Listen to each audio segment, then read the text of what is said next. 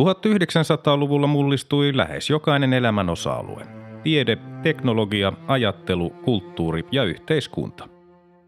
Vuosisadan tärkeitä ilmiöitä olivat esimerkiksi kolonialismin huipennus ja siirtomaavallan purkautuminen, ensimmäinen ja toinen maailmansota, ydinvoima, avaruustutkimus, kylmäsota, globalisaatio, väestön kasvu, ympäristöongelmat ja digitaalinen vallankumous. Apinan vuosi seuraa Homo sapiensin matkaa läpi sen historian myrskyisimmän vuosisadan joka keskiviikko ja lauantai.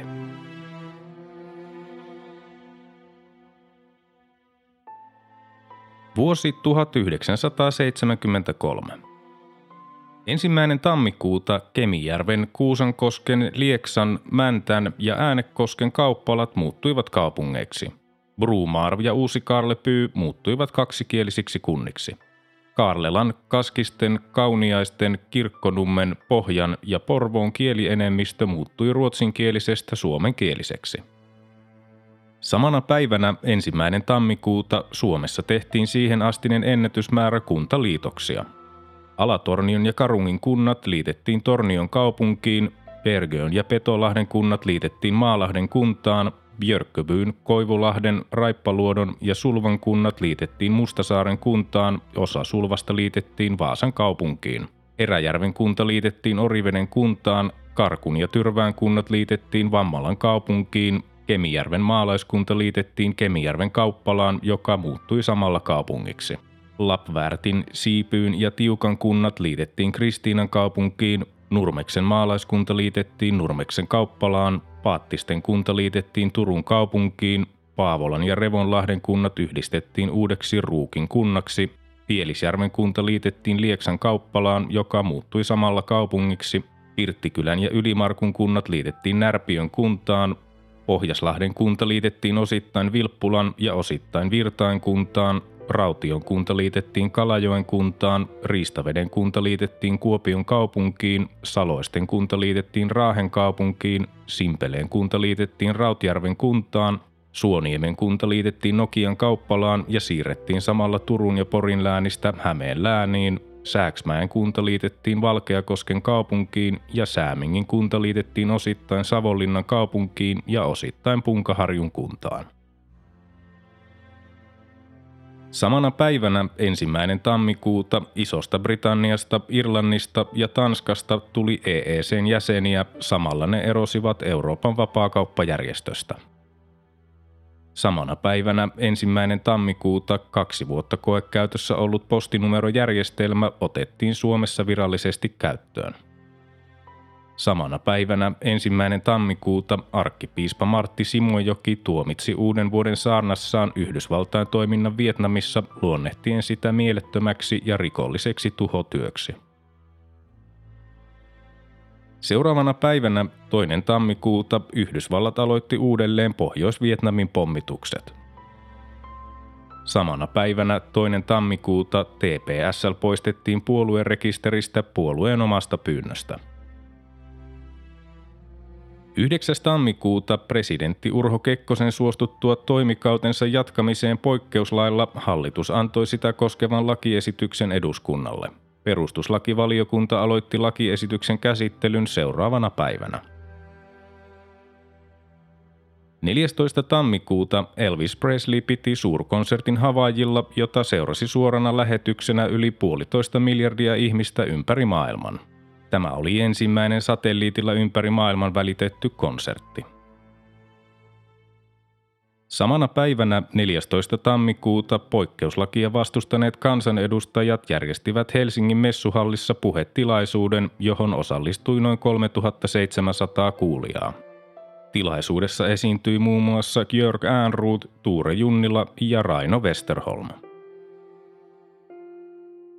viidestoista tammikuuta Veijo Meri sai Pohjoismaiden neuvoston kirjallisuuspalkinnon romaanistaan Kersantin poika. Palkinnon arvo oli viisikymmentätuhatta Tanskan kruunua.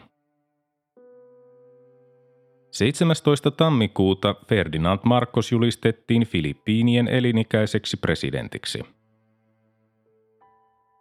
Samana päivänä seitsemästoista tammikuuta eduskunta hyväksyi äänin sata seitsemänkymmentä vastaan kaksikymmentäkahdeksan poikkeuslain, jolla presidentti Urho Kekkosen toimikautta jatkettiin neljällä vuodella ensimmäinen maaliskuuta tuhatyhdeksänsataaseitsemänkymmentäneljä alkaen. Yksi Suomen kristillisen liiton kansanedustaja äänesti tyhjää. Pääministeri Kalevi Sorsa syytti puheessaan poikkeuslakia vastustaneita kansanedustajia sisäpoliittisesti taantumuksellisiksi, ulkopoliittisesti arveluttavaksi äärioikeistolaiseksi ryhmittymäksi. kahdeksastoista tammikuuta Pariisin rauhankonferenssi keskeytti työnsä määräämättömäksi ajaksi. Samana päivänä kahdeksastoista tammikuuta kansanedustaja Arvo Sainio loikkasi Suomen maaseudun puolueesta Suomen kansan yhtenäisyyden puolueeseen, mutta palasi seuraavana päivänä S M P:hen. Hän ilmoitti kuitenkin kahdeskymmenesviides tammikuuta siirtyneensä lopullisesti S K Y P:hen. Samana päivänä kahdeksastoista tammikuuta eduskunnan puhemies V J Sukselainen vaati valtiopäivien päättäjäisissä kansanedustajilta arvokkaampaa esiintymistä. Sukselainen katsoi erityisesti eräiden S M P:n edustajien käyttäytymisen päättyneiden valtiopäivien aikana alentaneen eduskunnan arvovaltaa ja uhkasi puhemiesneuvoston ryhtyvän kurinpalautukseen, ellei järjestys eduskunnassa muutoin palaudu. yhdeksästoista tammikuuta hallitus antoi eduskunnalle lakiesityksen Tampereen yliopiston ottamisesta valtionomistukseen. Seuraavana päivänä kahdeskymmenes tammikuuta Yhdysvaltain presidentti Richard Nixon aloitti toisen virkakautensa. kahdeskymmeneskolmas tammikuuta noin tuhat vuotta levossa ollut tulivuori Helgafell purkautui Islannin etelärannikolla. Heimain saarella olleesta Vestmaa Neijärin kaupungista tuhoutui yli kaksisataa taloa. Tuli, laava ja tuhka peittivät suuren osan koko saaresta. kahdeskymmenesseitsemäs tammikuuta Vietnamin sota päättyi Yhdysvaltain osalta Pariisin rauhansopimukseen. neljäs helmikuuta kansainvälinen olympiakomitea myönsi vuoden tuhatyhdeksänsataaseitsemänkymmentäkuusi talvikisat Itävallan Innsbruckille. viides helmikuuta Pudasjärven lentoonnettomuus Kuusamosta Ouluun matkalla ollut Kar-Airin matkustajakone teki moottorivian vuoksi pakkolaskun keskelle asumatonta erämaata Pudasjärvellä, jolloin kolme ihmistä loukkaantui. Ruotsalainen pelastushelikopteri löysi viisitoista matkustajaa ja kolmen hengen miehistön vasta runsaan kolmen tunnin kuluttua onnettomuudesta. kuudes helmikuuta Hyvinkään kihlakunnan oikeus tuomitsi Kytäjän kartanon omistajan Kai Vähäkallion kolmesta taposta viideksitoista vuodeksi kuritushuoneeseen. Surmatyöt olivat tapahtuneet kartanon mailla edellisen vuoden toukokuussa. Mielentilatutkimuksen mukaan Vähäkallio oli toiminut vailla täyttä ymmärrystä.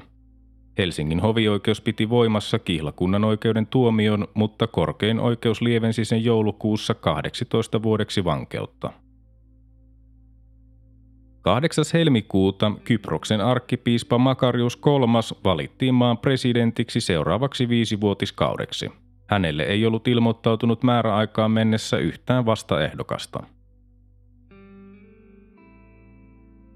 yhdestoista helmikuuta kenraali Alfredo Stroessner valittiin viidennelle virkakaudelleen Paraguayn presidentiksi. neljästoista helmikuuta hallitus päätti maksaa korvauksen sisällissodan aikana tuhatyhdeksänsataakahdeksantoista vankileireillä tai vankiloissa olleille punavangeille.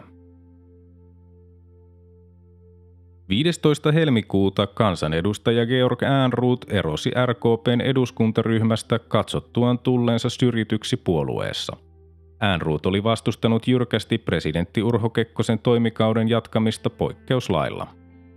Toinen poikkeuslakia vastustanut R K P:n edustaja Viktor Procope ilmoitti pysyvänsä toistaiseksi R K P:n eduskuntaryhmässä. Samana päivänä viidestoista helmikuuta kansanedustaja Mirja Vire-Tuominen teki rauhanlain nimellä tunnetun eduskunta-aloitteen, jolla Suomen rikoslakiin olisi liitetty hyökkäyssodan aloittamista ja valmistelua sekä sotapropagandaa koskevat säännökset. kahdeskymmenes helmikuuta noin viisisataa oppikoulussa järjestettiin Suomen ensimmäiset kouluneuvostovaalit. Porvaririntama ja sitoutumattomat oikeistolaiset saivat annetuista äänistä neljäkymmentäkolme prosenttia, vasemmistolainen yleisdemokraattinen rintama kolmekymmentäneljä prosenttia, keskusta kahdeksan prosenttia ja poliittisesti tunnistamattomat ryhmät kolmetoista prosenttia. Hylättyjä ääniä oli kaksi prosenttia. kahdeskymmenesensimmäinen helmikuuta Israelin ilmavoimat ampuivat alas libyalaisen matkustajakoneen Siinain yllä, sata ihmistä kuoli. Kaksi päivää myöhemmin, kahdeskymmeneskolmas helmikuuta, Leningradin kaupungin viranomaisten ilmoitettiin ryhtyneen koviin otteisiin päihtyneiden suomalaisturistien saamiseksi kuriin. Sakkorangaistukset korvattiin arestilla ja arestiin otetuilta ajettiin tukka pois. viides maaliskuuta kaksi Lontooseen matkalla ollutta espanjalaista matkustajakonetta törmäsi toisiinsa Ranskan yläpuolella lähellä Nantesin kaupunkia. Toinen koneista syöksyi maahan, jolloin kuusikymmentäkahdeksan ihmistä sai surmansa. Toinen koneista teki onnistuneen pakkolaskun. Ranskan lennonjohtajat olivat tapahtumahetkellä lakossa ja useat lentoyhtiöt aloittivat Ranskan ilmatilan boikotoinnin. Kaksi päivää myöhemmin, seitsemäs maaliskuuta, komeetta Kohoutek havaittiin. kahdeksas maaliskuuta I R A räjäytti pommin Old Baileyn edustalla Lontoon kaupungissa. Yli kaksisataa ihmistä haavoittui ja yksi kuoli sydänkohtaukseen. neljästoista maaliskuuta kapellimestari Leif Segerstam nimitettiin Suomen Kansallisoopperan uudeksi johtajaksi pitkään jatkuneen johtajakiistan päätteeksi. kuudestoista maaliskuuta Ison-Britannian kuningatar Elisabet toinen avasi uuden London Bridgen. seitsemästoista maaliskuuta tasavallan presidentin tehtäviä hoitanut pääministeri Kalevi Sorsa vahvisti lain presidentti Urho Kekkosen toimikauden jatkamisesta. kahdeksastoista maaliskuuta Filippiinien presidentti Ferdinand Marcos ilmoitti, että maassa asuvien muslimien helmikuun lopulla alkanut kapina oli murskattu. kahdeskymmenes maaliskuuta Samitan rajaselkkaus Irakin ja Kuwaitin välillä. kahdeskymmeneskahdeksas maaliskuuta Ruotsin pääministeri Ulf Palme antoi valtiopäiville hallituksen esityksen perustuslain muuttamiseksi siten, että kuninkaalta poistettaisiin hänen valtansa muodollisetkin jäännökset. Seuraavana päivänä kahdeskymmenesyhdeksäs maaliskuuta viimeiset Yhdysvaltain joukot lähtivät Etelä-Vietnamista. kolmaskymmenes maaliskuuta muotoilija Kai Frank ja elokuvaohjaaja Mikko Niskanen nimitettiin uusiksi taiteilijaprofessoreiksi. Ensimmäinen huhtikuuta Suomessa tuli voimaan laki neljän viikon vuosilomasta. kolmas huhtikuuta yhdysvaltalainen Martin Cooper soitti maailman ensimmäisen kännykkäpuhelun New Yorkissa. kuudes huhtikuuta Suomen ja Neuvostoliiton välinen Y Y A-sopimus täytti kaksikymmentäviisi vuotta. Merkkipäivää juhlistettiin molemmissa maissa. seitsemäs huhtikuuta Euroviisut järjestettiin Luxemburgissa. Kisojen isäntämaan edustaja Anne-Marie David voitti kappaleella Tout te reconnaîtra. kymmenes huhtikuuta presidentti Kyösti Kallion syntymästä tuli kuluneeksi sata vuotta. Merkkipäivän kunniaksi julkaistiin postimerkki. kolmastoista huhtikuuta Länsi-Saksa ja Tsekkoslovakia pääsivät yksimielisyyteen vuonna tuhatyhdeksänsataakolmekymmentäkahdeksan solmitun Münchenin sopimuksen julistamisesta laittomaksi. Samana päivänä kolmastoista huhtikuuta Suomi tunnusti Etelä- ja Pohjois-Korean. kuudestoista huhtikuuta Pioneer yksitoista luotain laukaistiin matkaan. Seuraavana päivänä seitsemästoista huhtikuuta presidentti Urho Kekkonen myönsi näyttelijä Joel Rinteelle akateemikon arvonimen. yhdeksästoista huhtikuuta oikeuskansleri Risto Leskinen ehdotti, että ulkomaankauppaministeri Jussi Linnamo olisi asetettava syytteeseen valtakunnan oikeudessa sekä määräsi entisen kauppa- ja teollisuusministerin Seppo Lindblumin ja presidentin kansliapäällikön Antero Jyrängin asetettavaksi syytteeseen Raastuvan oikeudessa Zavidovo-jutun vuoksi. Toinen toukokuuta pankkitoimihenkilöiden lakko sulki kaikki pankit kahdeksi viikoksi postipankkia lukuun ottamatta. Lakkoon osallistui noin yhdeksäntoistatuhatta pankkitoimihenkilöä. neljäs toukokuuta ulkomaankauppaministeri Jussi Linnamo erosi Zavidovo-jutun vuoksi. Hänen seuraajakseen tuli varatuomari Jermu Laine. viides toukokuuta sosialistinen työväenpuolue perustettiin Mikkelissä. Perustajina olivat entisen T P S L:n kannattajat, jotka olivat vastustaneet puolueen yhdistämistä S D P:hen. Puheenjohtajaksi valittiin koulunjohtaja Pentti Waldser Karhulasta. kuudes toukokuuta yhdistyneiden kansakuntien pääsihteeri Kurt Waldheim saapui kahden päivän vierailulle Suomeen. seitsemäs toukokuuta Israelissa vietettiin valtion perustamisen kaksikymmentäviisivuotisjuhlaa. Samana päivänä seitsemäs toukokuuta presidentti Urho Kekkonen sanoi, ettei ulkomaankauppaministeri Jussi Linnamoa ollut syytä asettaa syytteeseen valtakunnan oikeudessa, vaikka Linnamo olikin menetellyt Zavidovo-jutun yhteydessä selvästi lainvastaisesti. kymmenes toukokuuta Polisario-rintama muodostettiin Länsi-Saharassa. neljästoista toukokuuta Yhdysvaltain ainoa avaruusasema Skylab laukaistiin maata kiertävälle radalle.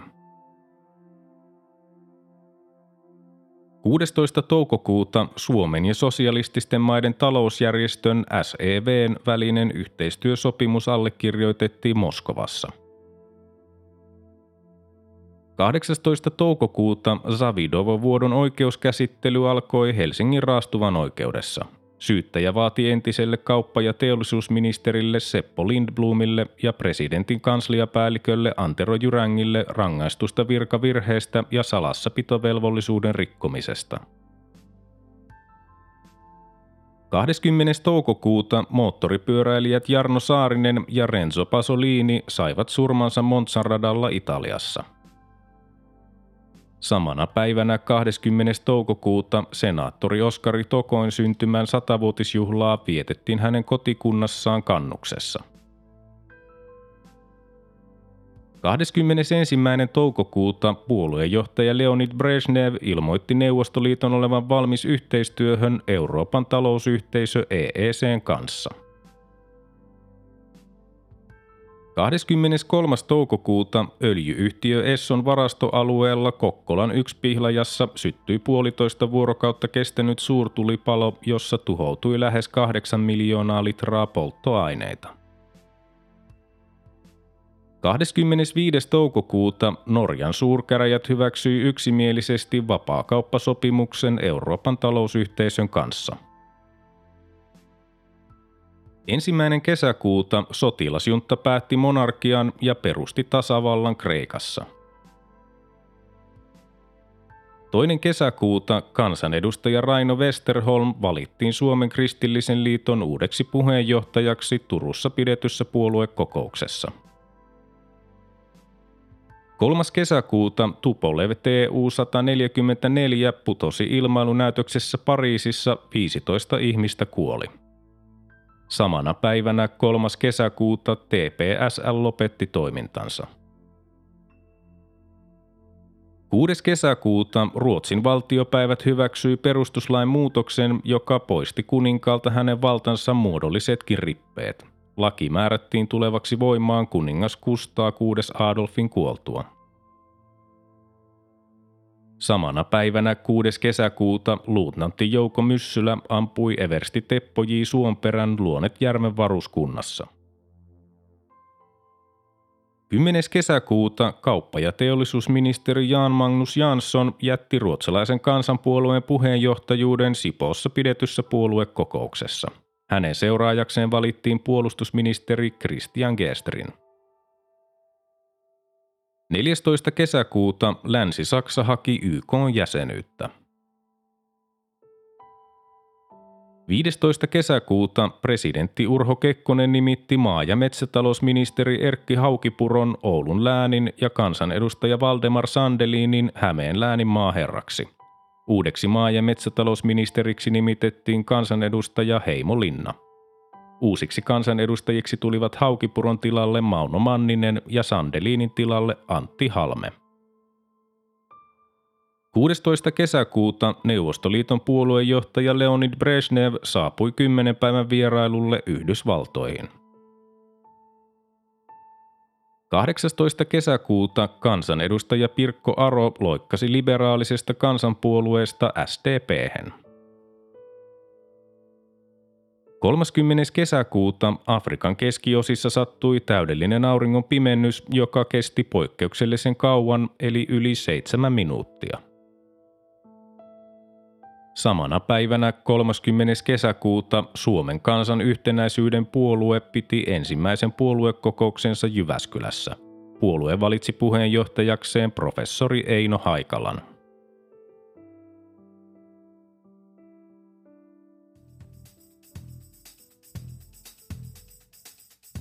Tämä oli Apinan vuosi. Homo sapiensin seikkailut jatkuvat taas seuraavassa jaksossa. Liitytään mukaan.